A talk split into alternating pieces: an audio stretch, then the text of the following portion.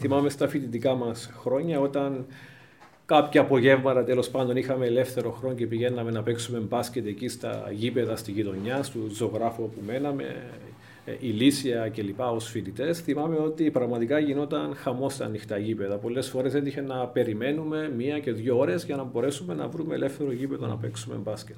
Πραγματικά είναι κάτι που, που μας λείπει αυτό. Mm-hmm. Ήταν ωραία χρόνια, χρόνια τα οποία πραγματικά το μπάσκετ μεσουρανούσε στην Ελλάδα.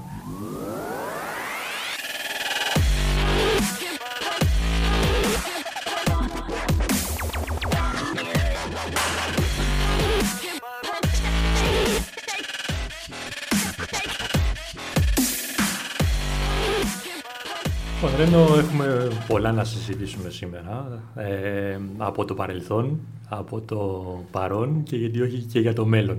Έχουμε πολλά νομίζω θέματα να αναπτύξουμε. Αλλά στο παρόν την αρχή θέλω να μου πεις πώς ήρθες σε επαφή αρχικά με το άθλημα της ε, καλαδοσφαίρησης. Πώς έπαιξες μπάσκετ; Καταρχάς Αντώνη να σας ευχαριστήσω για την πρόσκληση. Είναι τιμή μου να βρίσκομαι εδώ.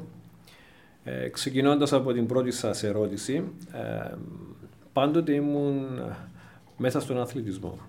Από μικρό παιδί θυμάμαι πάντα τον εαυτό μου να παρακολουθώ αγώνες, να συμμετέχω σε διάφορα αθλήματα γιατί μπορώ να πω ότι μπορεί να μην ήμουν ε, πάρα πολύ καλός σε ένα άθλημα αλλά είχα ακολουθήσει τον νόμο της χρυσής μετριότητας δηλαδή με ό,τι ασχολούμουν ήμουν καλός, όχι όμως άριστος. Έτσι ασχολήθηκα στην αρχή με την επιτραπέζια της σφαίριση μετά ασχολήθηκα πολύ σοβαρά με το στίβο για περίπου πέντε χρόνια και στην ηλικία των 14 χρόνων μέχρι και τα 18 μου που είχα φύγει από την Κύπρο, στα 19 μάλλον που είχα φύγει, ασχολήθηκα με το υπέροχο άθλημα του μπάσκετ, της καλαδοσφαίρησης. Συγκεκριμένα αγωνίστηκα για τέσσερα χρόνια στη Δόξα Στροβόλου. Τότε είχαμε ξεκινήσει ε, την ομάδα στη Β' κατηγορία και καταφέραμε να την ανεβάσουμε και στην πρώτη κατηγορία. Και μετά συνέχισα τις σπουδές μου στην Ελλάδα. Ε, έχω τελειώσει το τμήμα επιστήμης φυσικής αγωγής και αθλητισμού στην Αθήνα, με ειδικότητα φυσικά στο μπάσκετ. Και μετά συνέχισα τα μεταπτυχιακές μου σπουδές στην αμερικη Άρα πάντοτε ήμουνα στον χώρο του αθλητισμού και πολύ πολύ ενεργός στο μπάσκετ. Ήμουνα από το 80 τρία περίπου μέχρι και σήμερα. Mm-hmm. Ας πάμε λίγο στην αρχή. Τι ναι. ήταν αυτό που σε, σε έβγαλε από το Στίβο, που ήσουν ναι. αρκετά χρόνια στο Στίβο από ό,τι μας ναι. είπες, ε, και μπήκε στην καλαθόσφαιρα. Τι ήταν αυτό που σε όθησε; Ε, θα έλεγα ότι περισσότερο ο σχολικός αθλητισμός. Ε, επειδή συμμετείχα στην ομάδα μπάσκετ του σχολείου και έτσι είχα μία ανάμεση επαφή με το άθλημα και με κέρδισε πάρα πολύ, θυμάμαι, ο ανταγωνισμός στους αγώνες που είχαμε. Και έτσι αποφάσισα να φύγω από το στίβο, συγκεκριμένα έκανα εμπόδια και μεταπίδησα στο χώρο του, του μπάσκετ. Νομίζω ειδικά στις μικρές ηλικίες, τα ομαδικά αθλήματα προσελκύουν με μεγαλύτερη ευκολία τους νεαρούς παρά τα ατομικά. Και ήταν και πολλές διαφορές το να, mm. να φύγεις από ένα ατομικό άθλημα για να πας σε ομαδικό ε, σε μια νεαρή ηλικία. Φαντάζομαι θα αντιμετώπισες έτσι διάφορα ε, θέματα. Ε, κοιτάξτε, μπορώ να πω ότι η μετακίνηση μου ήταν πάρα πολύ εύκολη. Επειδή όπως σας είχα πει, ήμουν πολύ αθλητικός τύπος, είχα πάρα πολλές εικόνες μπασκετικέ εικόνες στο μυαλό μου, γιατί μπορεί να μην έπαιζα μπάσκετ σε πιο μικρές ηλικίες, αλλά όμως παρακολουθούσα πάρα πολλά παιχνίδια. Δηλαδή, θυμάμαι τον εαυτό μου και με τη βοήθεια ευτυχώς του πατέρα μου, διότι και ο πατέρας μου ήταν ε, λάτρης του αθλητισμού. Πηγαίναμε, θυμάμαι τότε, στα ανοιχτά γήπεδα του κεραυνού Στροβόλου, στον Αχιλιάν Καϊμακλείου, στο ανοιχτό της ΕΘΑ.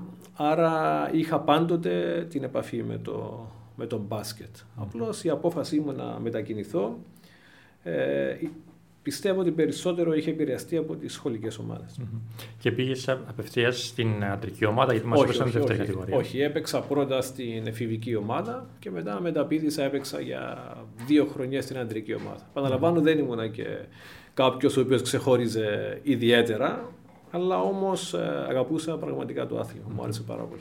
Και αποφάσισε, αφού έφυγες από την Ελλάδα, έκανες τα πτυχία σου, τα οποία αφορούν την καλαθόσφαιρα, Ε, Φυσική αγωγή και με ειδικότητα. Με ειδικότητα, ναι, το μπάσκετ. Ε, η, η προπονητική, πώς πώς, ε, σε, σε, πώς οθήθηκες να πας στην προπονητική; Κοιτάξτε, ε, κάποιος ο οποίος σπουδάζει καθηγητής φυσικής αγωγής, γυμναστής όπως λέμε, ε, στην τελευταία χρονιά πρέπει να επιλέξει ειδικότητα. Ε, για μένα ήταν πάρα πολύ εύκολο να επιλέξω την ειδικότητα του μπάσκετ γιατί είχα μια αλφα σχετική εμπειρία με το άθλημα αλλά μου άρεσε και πάρα πάρα πολύ. Επίσης δεν πρέπει να ξεχνάμε ότι την ειδικότητα εγώ την είχα επιλέξει ε, όπως έχω πει προηγουμένως την τελευταία χρονιά των, ε, που ήμουν εκεί, δηλαδή την είχα επιλέξει το 90, δηλαδή πάρα πολύ κοντά στην επιτυχία του 87 που είχε κάνει η ελλαδα Άρα το μπάσκετ τότε στην Ελλάδα πραγματικά ήταν, ε, ήταν απίστευτο. Ε, θυμάμαι στα φοιτητικά μου χρόνια αγαπητέ, όπου δεν περνούσε εβδομάδα που να μην παρακολουθήσουμε πολύ μεγάλο αριθμό αγώνων. Θυμάμαι τότε ήταν ο Πάοκ, ήταν ο Άρης φυσικά επί εποχή Γκάλη. Παρακολουθούσα ζωντανά αρκετούς αγώνες στον Πανιόνιο κλπ. Άρα είχα μια έτσι πολύ πολύ ενεργή συμμετοχή στο μπάσκετ. Είτε σαν θεατής είτε και σαν προπονητής, διότι όταν σπούδαζα ασχολήθηκα και με την προπονητική. Για δύο χρονιές δούλευα σε, σε μικρές ηλικίες. Έκανα και την ειδικότητα εκεί μαζί με τον κύριο Αναστασιάδη, που είναι τώρα ο επικεφαλής εδώ στη σχολή προπονητών που γίνεται στην Κύπρο. Άρα το μπάσκετ ήταν πάντοτε ναι. στη ζωή μου. Εκείνο το 87 μας έχει χαράξει όλους την, την πορεία που όσοι το ζήσαμε, ειδικά σε εκείνη την Βέβαια. εποχή. Εγώ συγκεκριμένα θυμάμαι και το έχω πει και άλλες φορές ότι ε, πριν το, την επιτυχία του 87 το σχολείο μας δεν είχε ε, μπάσκετ, ε, καλάθια του μπάσκετ. Μετά το 87 και μόλις επιστρέψαμε στο σχολείο γιατί ήταν καλοκαίρι, πήγαμε και βρήκαμε μπασκέτες για πρώτη φορά στη ζωή μας. Είχαμε μπασκέτες, μας δώσανε μπάλες. Στα διαλύματα στη γυμναστική κάναμε, παίζαμε μπάσκετ. Οπότε ήταν, ήταν κάτι εξαιρετικά πρωτόγνωρο για εμάς. Ναι, ναι, μια παρένθεση, αν μου επιτρέπεις, Αντώνη. Θυμάμαι στα φοιτητικά μας χρόνια όταν κάποια απογεύματα τέλος πάντων είχαμε ελεύθερο χρόνο και πηγαίναμε να παίξουμε μπάσκετ εκεί στα γήπεδα στη γειτονιά, στου ζωγράφου όπου μέναμε ε, ηλίσια κλπ. ως φοιτητές, θυμάμαι ότι πραγματικά γινόταν χαμός στα ανοιχτά γήπεδα. Πολλές φορές έτυχε να περιμένουμε μία και δύο ώρες για να μπορέσουμε να βρούμε ελεύθερο γήπεδο να παίξουμε μπάσκετ. Πραγματικά είναι κάτι που, που μας λείπει αυτό. Mm-hmm. Ήταν ωραία χρόνια, χρόνια τα οποία πραγματικά το μπάσκετ μεσουρανούσε στην Ελλάδα. Ε, Δυστυχώς τώρα τα πράγματα δεν είναι και τόσο καλά όσο ήταν τότε ναι. όσον αφορά το ελληνικό μπάσκετ, αλλά αυτό είναι μεγάλο Α, κεφάλαιο. Α μείνουμε στα δικά μας. και επίσης, το μιας και το αναφέρει αυτό που περιμένατε στο γήπεδο, θυμάμαι και άλλες ιστορίες που μου έρχονται στο μυαλό. Ε, μπορεί να σχηματίζαμε ομάδες των τριών και να περιμένουμε η ομάδα που, έβγε, που έχανε, έβγαινε και έμπαινε η επόμενη. Οπότε περιμέναμε, μπορεί να περιμένουμε και 4-5 παιχνίδια για να ξαναμπούμε να παίξουμε σε ένα παιχνίδι μέχρι τα 21 που παίζαμε τότε. Ε, ήταν τρομερές. Ναι, ναι, ναι. Ε, Πραγματικά ήταν υπέροχες εικόνες. Ναι. Οπότε ε, ξεκίνησες στην προγραμματική, είπες ότι δούλεψες ήδη στην, στην Ελλάδα. Ναι, δούλεψα και στην Ελλάδα και μετά στην Αμερική που συνέχισα τα μεταπτυχιακέ μου σπουδέ και εκεί ασχολήθηκα με την προπονητική του μπάσκετ και επέστρεψα πίσω στην Κύπρο το 1995. Ε, πριν γυρίσουμε, θέλω να μου πεις λίγο πώς ε, πώς το βίωσες την επαφή, την άμεση επαφή με τα παιδιά, το να να εκπαιδεύσεις τα παιδιά να παίζουν μπάσκετ, αυτή την εμπειρία. Στα πρώτα σου στάδια, γιατί πιο μετά μπορεί να γίνει και συνήθεια για κάποιον προπονητή. Αλλά η πρώτη επαφή, νομίζω, είναι, είναι αυτή που μου μένει πάντα στο μυαλό κάποιου. Ναι. Ε, καταρχάς να πούμε ότι είναι πολύ σημαντικό ε, σε αυτές τις ηλικίες ο προπονητής να είναι όσο το δυνατόν ηλικιακά κοντά στα παιδιά. Και τότε που ήμουνα και εγώ πολύ νεαρός, στην ηλικία των, θυμάμαι στο δεύτερο έτος όταν ήμουν φοιτητής εκεί ξεκίνησα με μικρές ηλικίες. Ε, ήμουνα πάρα πολύ κοντά στα παιδιά ηλικιακά και μπορώ να πω ότι το απολάμβανα μαζί τους. Ε, ειδικά στην Ελλάδα όπου το μπάσκετ ήταν ε, πραγματικά απίστευτα, δηλαδή τα παιδιά πραγματικά πολεμούσαν για να καταφέρουν να βρουν θέση σε μια ομάδα, να κάνουν προπόνηση ή να παίξουν στην ομάδα. Ήταν κάτι φανταστικό θυμάμαι. Ε, είναι μεγάλη, μεγάλη τιμή για ένα νεαρό προπονητή να μπορεί να μεταδώσει, να μεταλαμπαδεύσει τις γνώσεις του στις μικρές ηλικίες. Το μπάσκετ είναι ένα άθλημα, αγαπητέ Αντώνη, που η μεθοδολογία στη διδασκαλία είναι πάρα πολύ σημαντική. Ε, πιθανόν κάποια άλλα αθλήματα η μεθοδολογία να μην είναι και τόσο σημαντική. Φυσικά είναι παντού σημαντική, αλλά ειδικά στα ομαδικά αθλήματα η μεθοδολογία είναι πάρα πάρα πάρα πολύ σημαντική. Και επειδή τώρα έχω και σχέση με, την, με τις σχολές προπονητών, ε, γίνεται μια εξαιρετική δουλειά και εκεί όσον αφορά τη μεθοδολογία. Mm. Διότι μπάσκετ, πολλοί κόσμος μπορεί να ξέρει τα βασικά του μπάσκετ, αλλά πρέπει να μπορείς να έχεις τις γνώσεις για να μπορείς να τα μεταδώσεις σωστά και να ακολουθήσεις τη σωστή μεθοδολογία. Και η Αμερική, το κομμάτι της Αμερικής, το οποίο είναι ένας εντελώς διαφορετικός κόσμος από τον ναι. δικό μας. Ναι, ναι, πραγματικά είμαι, νιώθω πολύ τυχερός που τα κατάφερα να πάω στην Αμερική. Παρόλο που το πτυχίο εκεί ήταν διαιτές, έμεινα τέσσερα χρόνια στην Αμερική και έχω κερδίσει πάρα πολλά από την, από την Καλιφόρνια εκεί όπου έμενα. Ε, έχω κερδίσει αρκετά, όχι μόνο από το πανεπιστήμιο, αλλά κυρίως από τον τρόπο ζωής, από την φιλοσοφία και από την κουλτούρα γενικά εκεί σε, σε αυτήν τη χώρα. Ε, εκεί τα πάντα θέλουν να τα δουλεύουν επαγγελματικά κάτι το οποίο νομίζω με βοήθησε πάρα πολύ. Ε, στα πάντα υπάρχει αρχή και τέλος και προσπαθούν εκεί να, ο κάθε ειδικός να είναι στο πόστον του. Και νομίζω ότι ίσως να, ίσως να έχω κερδίσει περισσότερα από την Αμερική, όχι τόσο από το πανεπιστήμιο, αλλά από τον τρόπο ζωής. Και είναι κάτι το οποίο προσπάθησα να το μεταφέρω και εδώ όταν είχα έρθει στην Κύπρο. Το κατάφερες, ε, πέρασε; Νομίζω ότι σε μεγάλο βαθμό προσπαθώ να ακολουθώ κάποιες αρχές τουλάχιστον για το άτομό μου και μετά προσπαθώ επίσης όλες αυτές τις αρχές να τις βάζω και στη δουλειά μου. Mm-hmm. Είτε ως καθηγητής που ήμουν στο Πανεπιστήμιο Φρέντερικ για σχεδόν 18 χρόνια και μετά στα αθλητικά σχολεία και στις ομάδες που δούλεψα. Προσπαθώ να κρατώ κάποιες αρχές τις οποίες με έχει βοηθήσει πάρα πολύ η παραμονή μου στην Αμερική. και εκεί είχα την ευκαιρία να δουλέψω και δύο χρόνια σαν βοηθός προπονητής σε ένα junior college και αυτό ήταν μια πολύ μεγάλη εμπειρία. Εκεί πραγματικά βίωσα το τι σημαίνει αμερικανικό μπάσκετ σε, σε κολεγιακό επίπεδο. Εκεί όπου το μπάσκετ ε, κυρίως ε, ειδικά την εποχή που ήμουνα εγώ στηριζόταν περισσότερο στα αθλητικά προσόντα, ειδικά με τους έχρωμους ε, αθλητές. Και εκεί είναι που κατάλαβα, αγαπητέ Αντώνη, πόσο υψηλού επίπεδου ήταν οι σπουδές που είχα αποκτήσει από την ελλαδα Ε, το λέω πραγματικά και χαίρομαι γιατί ε, το επίπεδο του, του ΤΕΦΑ στην Αθήνα ήταν πάρα πάρα πολύ Και όχι μόνο, δεν μιλώ μόνο για το μπάσκετ, μιλώ για την γενική μόρφωση που παίρνει ένας γυμναστής, ένας καθηγητής φυσικής αγωγής. Θυμάμαι χαρακτηριστικά στο πανεπιστήμιο που αρκετοί καθηγητές με ρωτούσαν καλά εσύ αυτά που τα ξέρεις; Του λέω εμείς αυτά τα έχουμε καλύψει στο, στο πρώτο πτυχίο στην Ελλάδα και πραγματικά είναι κάτι που μου είχε βοηθήσει πάρα πολύ. Έχω πιστεύω πολύ καλές βάσεις ε, από το πρώτο πτυχίο στην Ελλάδα. και ειδικά από την ειδικότητα του μπάσκετ. Και το 1995 επιστρέφεις στην Κύπρο. Και με τι ασχολήθηκε η πρώτη σου ασχολία; Όπως έχω πει, ε, θυμάμαι πολύ χαρακτηριστικά, ήταν η μέρα πέμπτη που προσγειώθηκα στην Κύπρο από την Αμερική και παρόλο του jet lag ε, είχα φτάσει, θυμάμαι, ξημερώματα της πέμπτης και μετά από λίγες ώρες με πήρε ένας φίλος τηλέφωνο και μου λέει ψάχνουν καθηγητή φυσικής αγωγής με μεταπτυχιακό στο Πανεπιστήμιο Φρέντερικ. Νομίζω μου λέει μπορεί να σε ενδιαφέρει. Του λέω βεβαίως με ενδιαφέρει. Μετά από μια ώρα πήρα τηλέφωνο στο Πανεπιστήμιο και όπως ήμουν έτσι και μισονισταγμένος, κατευθείαν ε, έκλεισα ραντεβού μαζί με τον κύριο Μιχάλη Φρυδερίκου, ο οποίος έφυγε από τη ζωή πρόσφατα, ένας υπέροχος άνθρωπος. Και μετά από λίγες ώρες είχα και το πρώτο μου επάγγελμα στην Κύπρο, το οποίο το διατήρησα μέχρι για 18 ολόκληρα χρόνια. Εκεί ήμουνα, ε, είχα διπλό πόστο εκεί, ως τριπλό μάλλον θα έλεγα, ως καθηγητής φυσικής αγωγής ε, στο τμήμα της εκπαίδευσης, δασκάλους, νηπιαγωγούς κλπ. Ε, ως ε, επικεφαλής του αθλητικού γραφείου του Πανεπιστημίου και ως επίσης προπονητής της ομάδας μπάσκετ του Πανεπιστημίου. Άρα είχα ένα πάρα πάρα πολύ γεμάτο πρόγραμμα, όμως ε, νομίζω ότι πρόσφερα αρκετά εκεί στο Πανεπιστήμιο.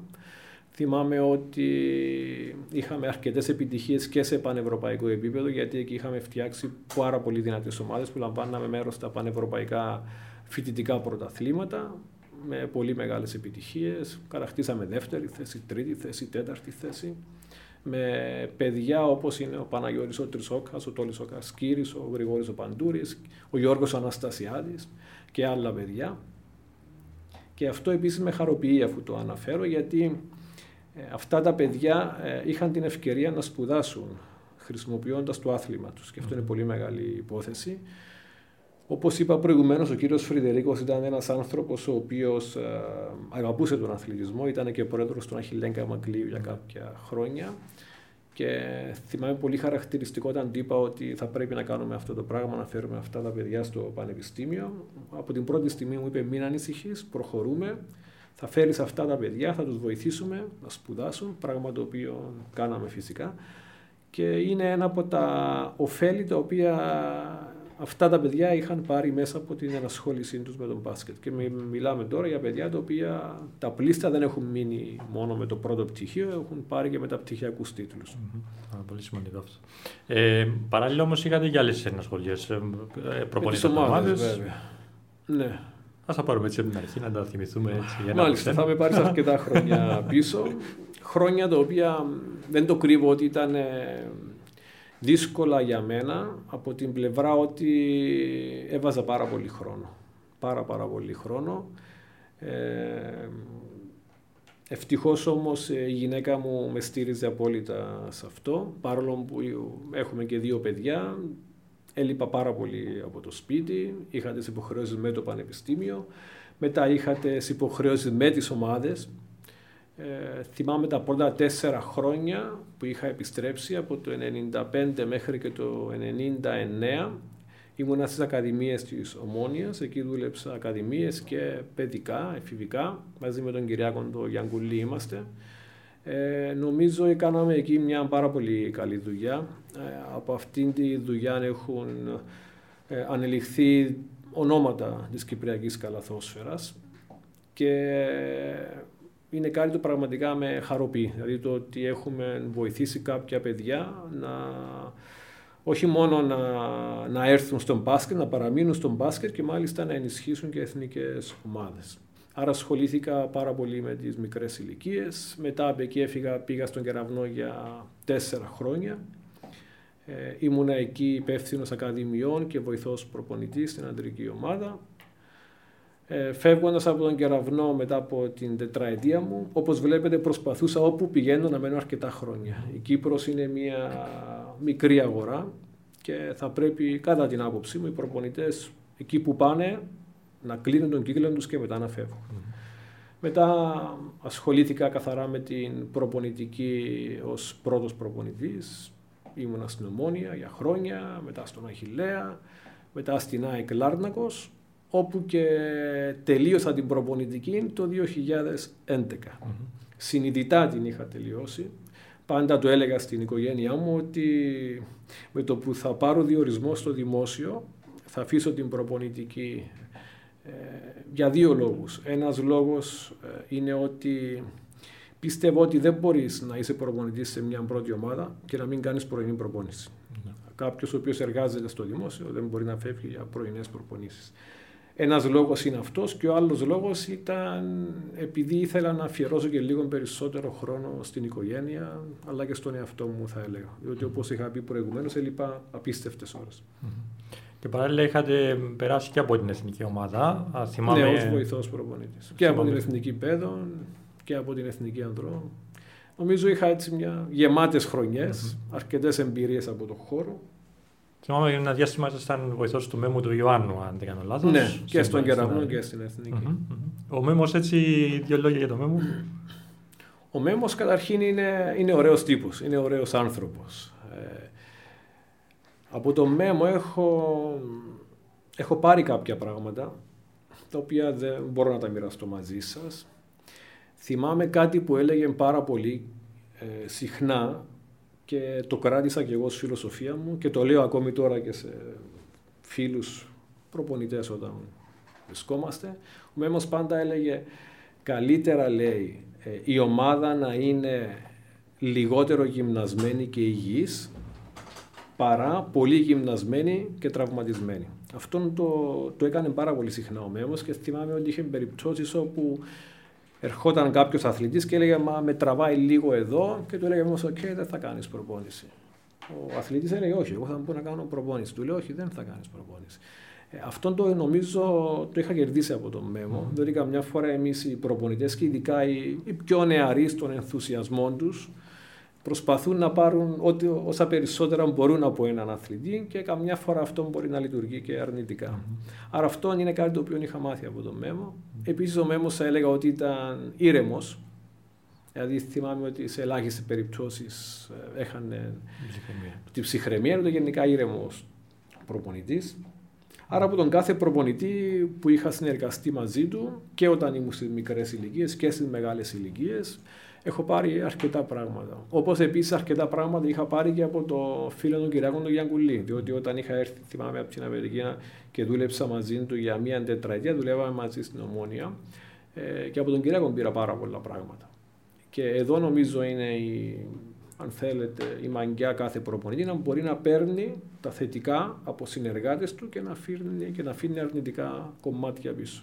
Ή να βελτιώνει κάποιο, κάποιο προσόν που πιστεύει ότι είναι πολύ καλός σε αυτό, αλλά βλέποντας κάτι άλλο καλύτερο να το, να το παίρνει γι' αυτό και να το προσθέτει για να το βελτιώνει. Είναι, είναι πολύ σημαντικό αυτό που μας λέει. Βέβαια. Ε, ένα, κάτι άλλο που το αναφέρετε σε, ε, έμεσα, αλλά θέλω να το συζητήσουμε, ε, τι είναι πιο σημαντικό για έναν προπονητή κατά τη δική σας σκέψη, το να κατακτά τίτλους ή το να βγάζει παίχτες ε, και να τους αναδεικνύει;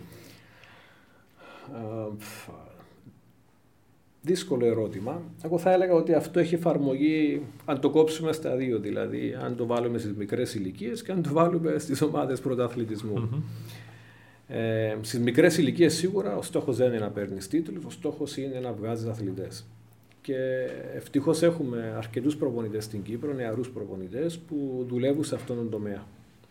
Ο στόχος είναι καθαρά να μεταφέρουμε στα παιδιά τις γνώσεις, να τους κάνουμε σωστούς αθλητές και στην νοοτροπία φυσικά, το οποίο είναι ένα τεράστιο κεφάλαιο φυσικά.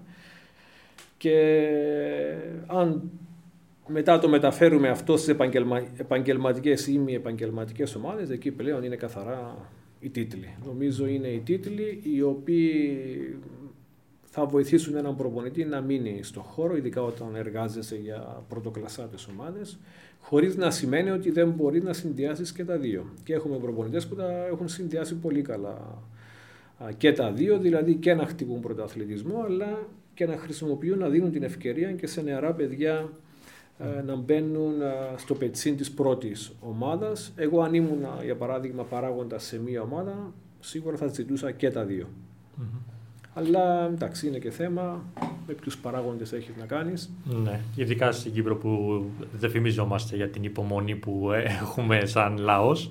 Ε, υπάρχουν κάποιοι παράγοντες, μια και τους αναφέρετε, που μπορεί να πιέσουν κάποιο προπονητή για να φέρει αποτελέσματα. Οπότε εκεί κάπου η ισορροπία χάνεται και πάνε οι ναι. περισσότεροι προπονητές κυνηγάνε.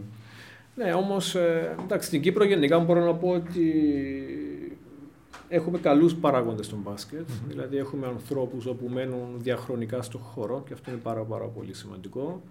Πολλοί άνθρωποι θα δούμε ότι που βρίσκονται στον χώρο του μπάσκετ βρίσκονται εκεί γιατί αγαπούν το άθλημα. Δηλαδή δεν είναι όπως το ποδόσφαιρο για παράδειγμα όπου οι παράγοντες εκεί ε, θα πάρουν την προβολή ας πούμε και καμιά φορά τα εγκαταλείπουν και φεύγουν. Ενώ στον μπάσκετ επειδή η προβολή δεν είναι και πολύ, και πολύ μεγάλη έτσι οι παράγοντες βρίσκονται εκεί κατά την άποψή μου γιατί πρώτα απ' όλα αγαπούν το άθλημα, αγαπούν το σωματείο τους και θέλουν να προσφέρουν. Γι' αυτό πρέπει να υπάρχει πάντα ο σεβασμός προς τους παράγοντες. Ε, καμιά φορά λέμε εμείς οι προπονητές ότι όταν ήμουν και εγώ προπονητής ότι ομάδα ε, ε, χωρίς παράγοντα ε, είναι καταδικασμένη σε θάνατο. Γι' αυτό θα πρέπει οι παράγοντες να, να δέχονται το σεβασμό από όλους που είναι κοντά στο χώρο αλλά και οι παράγοντες με τη σειρά τους φυσικά να προσφέρουν στο άθλημα με τον καλύτερο δυνατό τρόπο και να βλέπουμε όλοι, θα έλεγα, πρώτα απ' όλα το άθλημα και αν είναι δυνατόν μετά το σωματείο μας. Φυσικά το πάντρεμα των δύο συνήθως είναι το καλύτερο.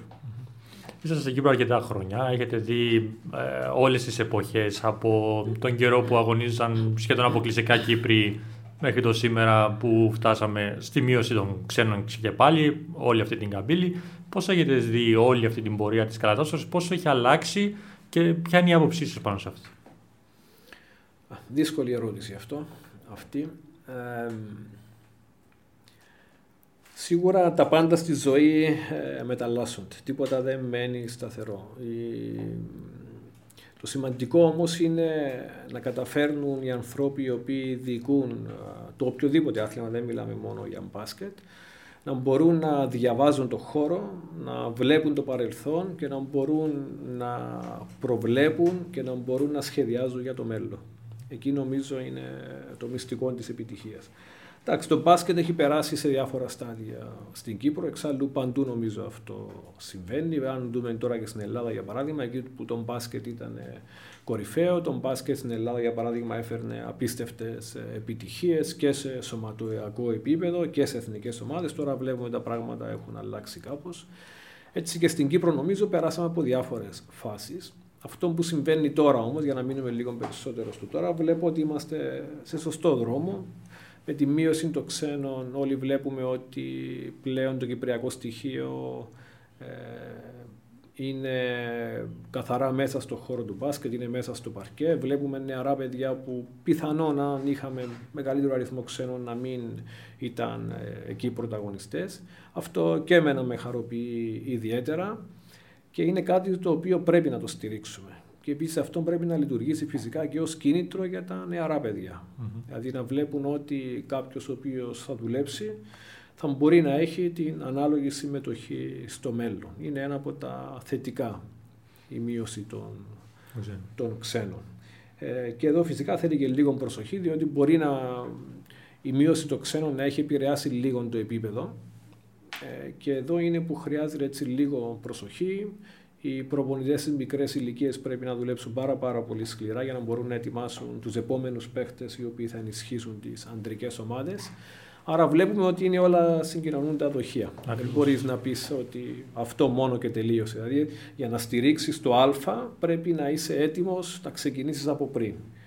Και εδώ νομίζω φαίνεται ότι τα σωματεία που ευτυχώς βλέπουμε πάρα πολύ μεγάλη χαρά ότι επενδύουν σε μικρές ηλικίες. Βλέπουμε πλέον σωματεία με πολύ μεγάλες ακαδημίες, βλέπουμε σωματεία που προσλαμβάνουν πολύ καλούς προπονητές στις μικρές ηλικίες και αυτό νομίζω είναι ό,τι πιο θετικό μπορούμε να δούμε. Όπως και επίσης που πολύ μεγάλος αριθμός παιδιών που ασχολούνται με τον μπάσκετ στην Κύπρο, mm. μικρές ηλικίες. Πάρα πολύ μεγάλο νούμερο. Ναι.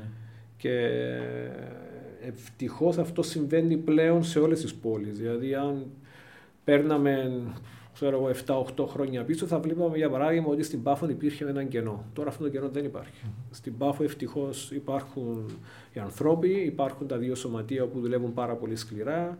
Υπάρχει ο φίλος ο Θανάσης ο Μαστορίσο που άρχισε να φαίνεται πλέον πολύ καλά η δουλειά που, που κάνει εκεί τόσο και σε αριθμούς όσο και σε ποιότητα αθλητών. Βλέπουμε για παράδειγμα επίσης ότι στο Παραλίμνη τώρα υπάρχει μεγάλος αριθμός παιδιών που ασχολείται στις ακαδημίες εκεί. Άρα το, το ότι το μπάσκετ ε, μεγαλώνει και στις υπόλοιπες επαρχίες, δηλαδή εκτός από τις δύο μεγάλες πόλεις Λευκοσία και Λεμεσό, ή στη Λάρνακα επίσης πάλι έχουμε αρκετά παιδιά που, που ασχολούνται με τον μπάσκετ.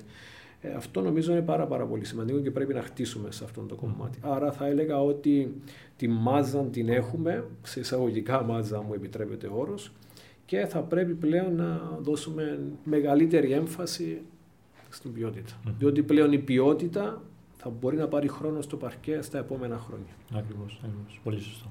Ε, Βλέποντας ε, όλα αυτά τα παιδιά τώρα ε, στον καιρό της πανδημίας, ε, έχουν κάτσει εκτός πολύ καιρό, επέστρεψαν στις προπονήσεις, πρώτα τέσσερι-τέσσερι μαζί με του προπονητές τους. Κάποια παιδιά δεν επέστρεψαν ποτέ. Υπάρχει ένα μεγάλο θέμα πάνω σε αυτό το κομμάτι.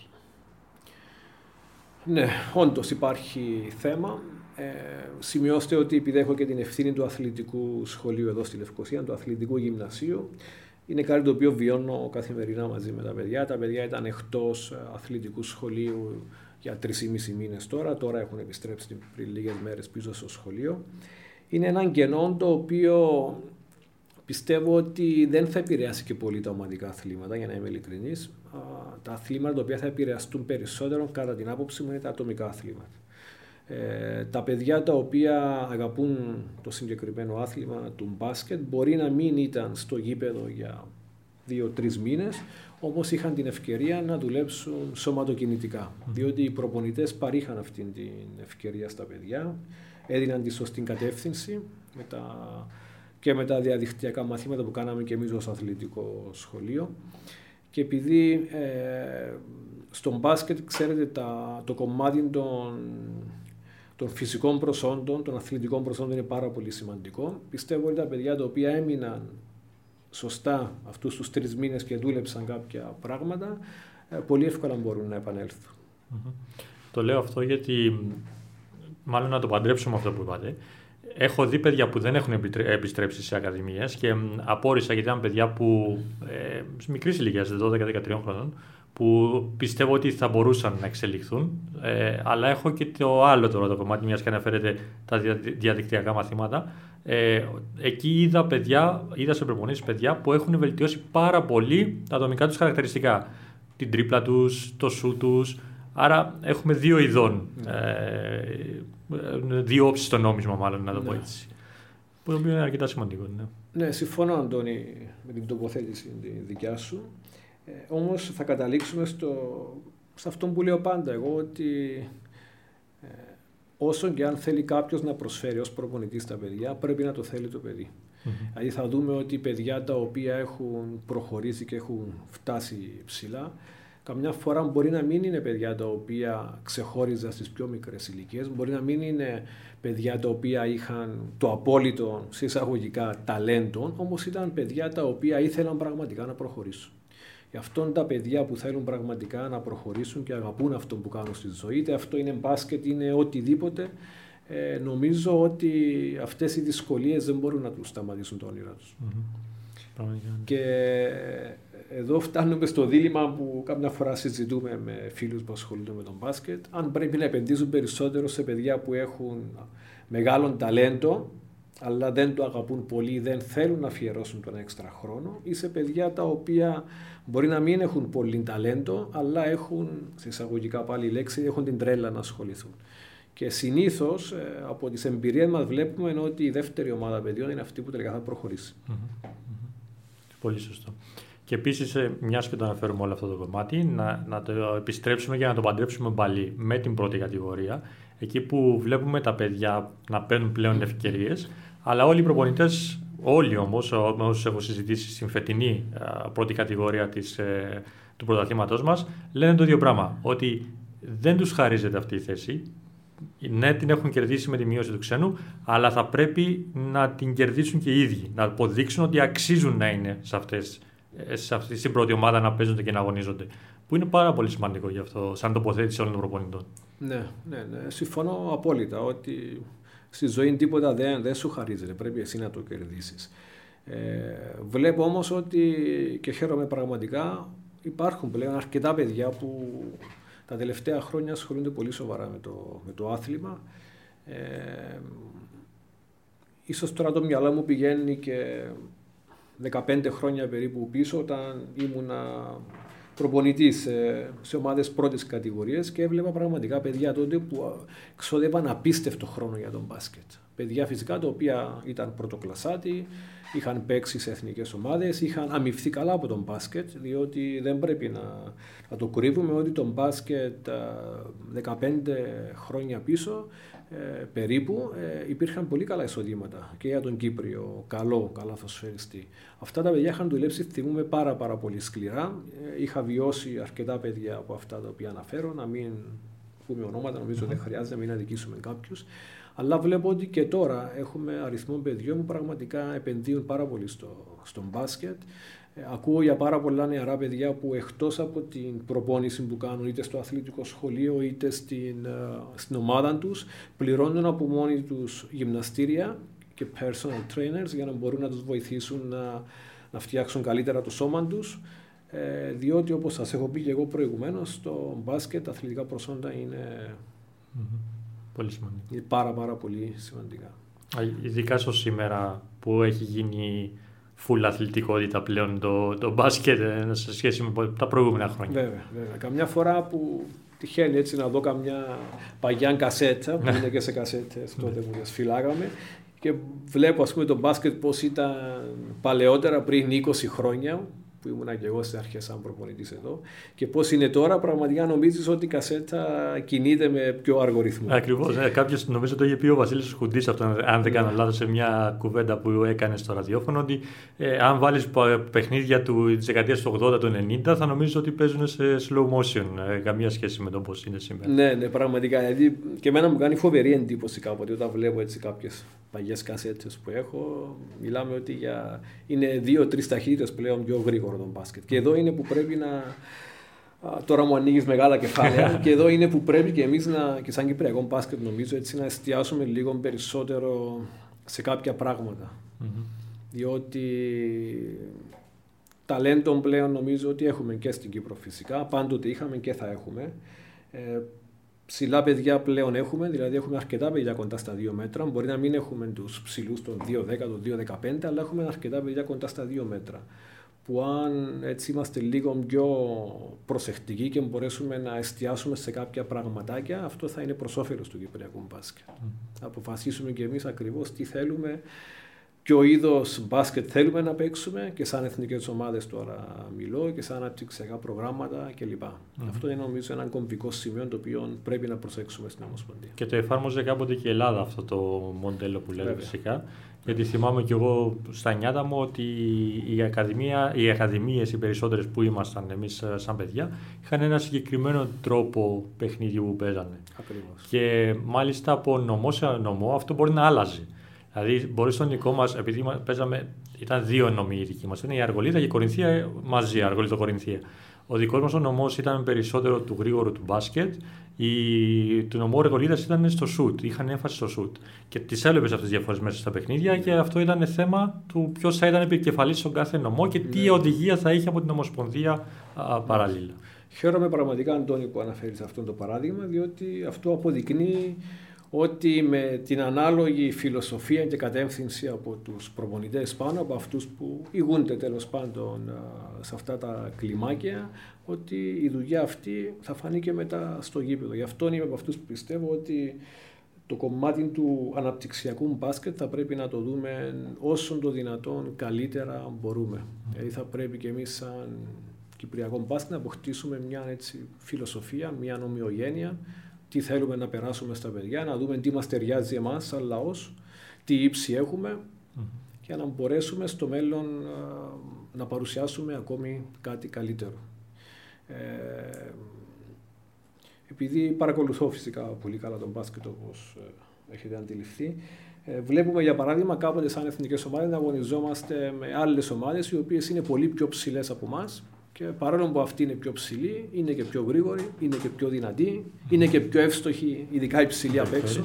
Άρα αυτά είναι καλά παραδείγματα για μας για να μπορέσουμε έτσι να βρούμε ένα προσανατολισμό τον οποίο θα ακολουθήσουμε όλοι όχι μόνο με την ομάδα μας, αλλά γενικά ως Κυπριακό μπάσκετ, ως Κυπριακή φιλοσοφία, για να μπορέσουμε να φτάσουμε όσο πιο ψηλά μπορούμε. Ακριβώς.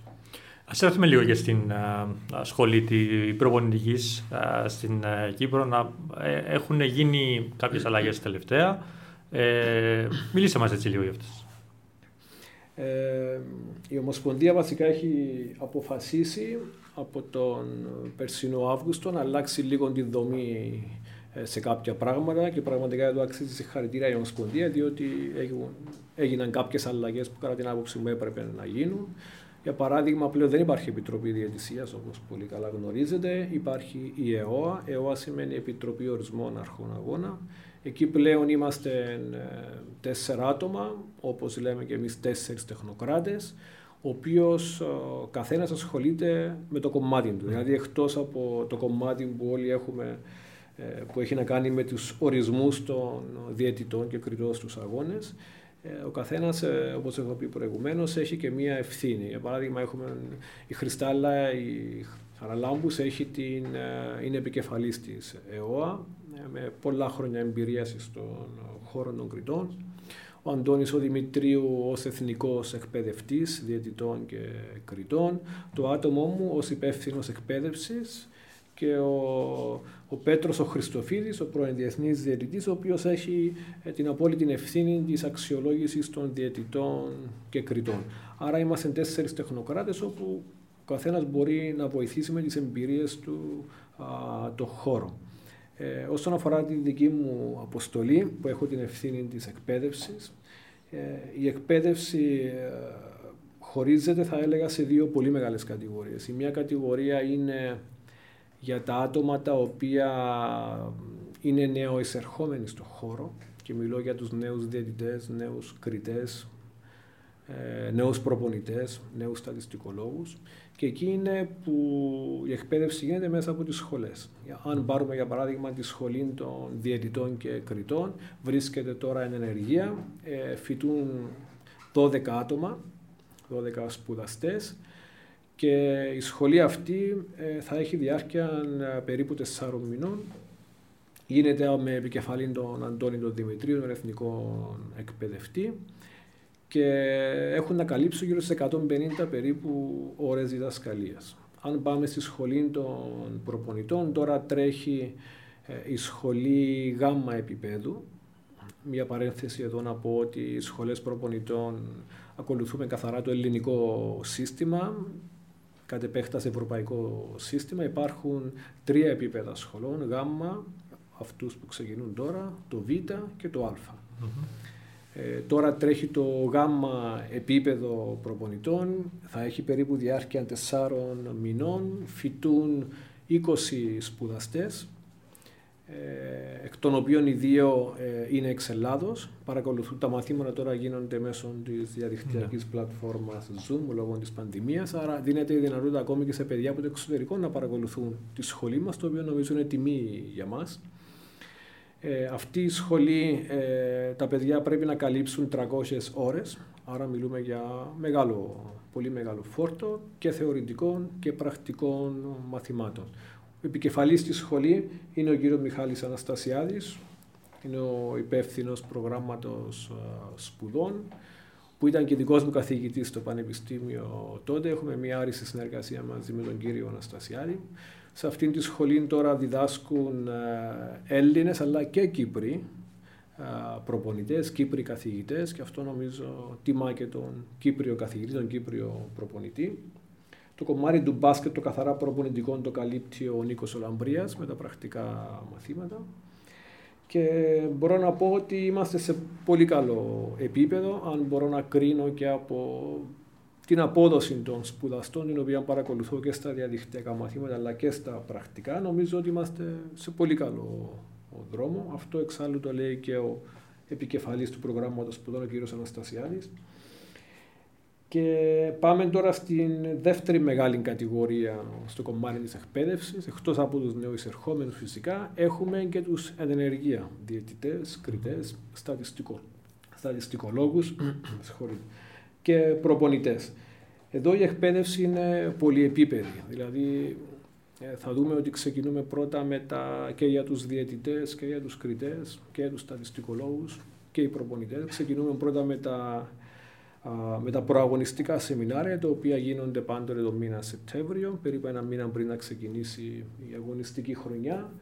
Μετά έχουμε τα ενδιάμεσα σεμινάρια, τα οποία γίνονται συνήθως γύρω στον Ιανουάριο, στο μέσο περίπου της σεζόν. Και επίσης έχουμε και την εκπαίδευση η οποία τρέχει συνεχώς κατά τη διάρκεια της αγωνιστικής χρονιάς. Για παράδειγμα, οι διαιτητές και οι κριτές έχουν τα μηνιαία quizzes, τα οποία πρέπει, ε, τους στέλνετε το quiz, το οποίο πρέπει να το απαντήσουν και θα πάρουν την ανατροφοδότηση τους. Έχουμε επίσης αρκετά ε, αρκετές συναντήσεις μέσω της διαδικτυακής πλατφόρμας τώρα Zoom που έχει να κάνει με την επιμόρφωση ε, άρα βλέπουμε ότι η επιμόρφωση δεν είναι κάτι μεμονωμένο, είναι κάτι το οποίο τρέχει συνεχώς. Και εδώ νομίζω αξίζουν και σε χαρητήρια στους διαιτητές μας, στους κριτές μας, γιατί ε, βλέπουμε ότι μπορεί να μην είναι επαγγελματίες, αλλά ο χρόνος που αφιερώνουν είναι αρκετός.